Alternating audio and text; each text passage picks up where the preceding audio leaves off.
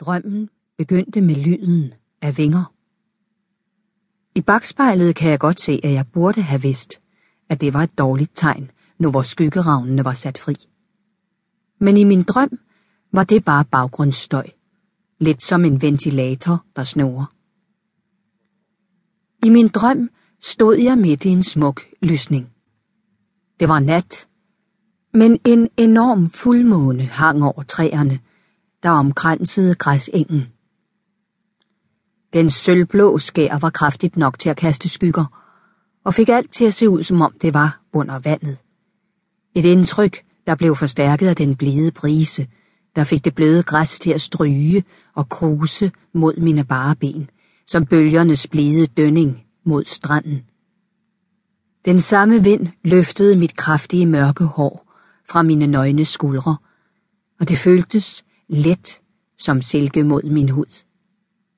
Bare ben, nøgne skuldre. Jeg kiggede ned og gav et lille overrasket udbrud. Jeg var klædt i en seriøst kort hjorteskinskjole. Den øverste del gik ned i en bred udskæring foran og bagtil, så den hang fra mine skuldre, og man kunne se en masse bar hud. Selve kjolen var fantastisk.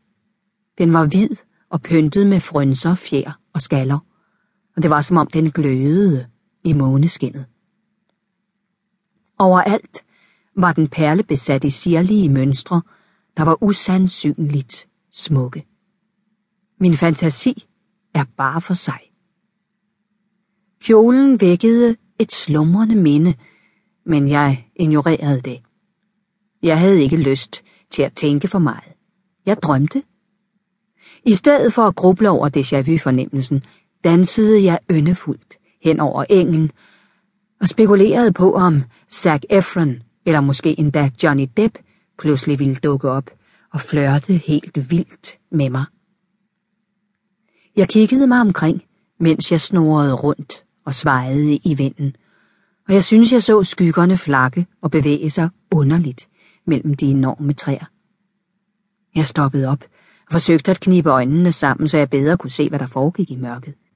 Hvis jeg kendte mig selv og mine langt ude drømme ret, så havde jeg sikkert skabt colaflasker, der hang i grenene som en slags besønderlige frugter, der ventede på, at jeg skulle plukke dem.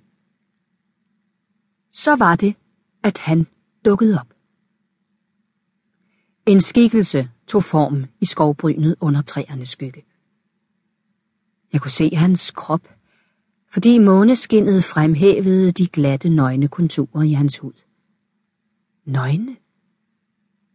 Var min fantasi kørt helt af sporet? Jeg var ikke just frisk på at tumle rundt på en eng med en nøgen fyr. Selv ikke, hvis det havde været den sindssygt, mystiske og lækre Johnny Depp. Du tøver, min elskede. En skælven gik gennem min krop ved lyden af hans stemme, og en forfærdelig, spottende latter væskede gennem bladenes træer. Hvem er du? Jeg var glad for, at min drømmestemme ikke afslørede den frygt, jeg følte.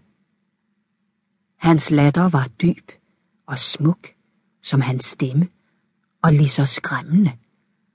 Den gav genlyd i træernes grene, til den næsten drev synligt i luften omkring mig. Du foregiver ikke at kende mig. Hans stemme smøg sig mod min krop, så de små hår på min arme strittede. Jo, jeg kender dig. Du er skabt ud af min fantasi. Det her er min drøm. Du er en blanding af Zack og Johnny. Jeg tøvede, kiggede stjålent på ham.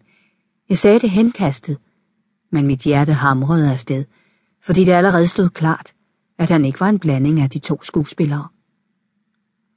Eller måske er du Superman, eller prinsen på den hvide hest, sagde jeg, og famlede efter alt andet end sandheden. Jeg er ikke noget fantasifoster. Du kender mig. Din sjæl kender mig. Jeg havde ikke bevæget mine fødder, men min krop blev langsomt draget hen mod ham.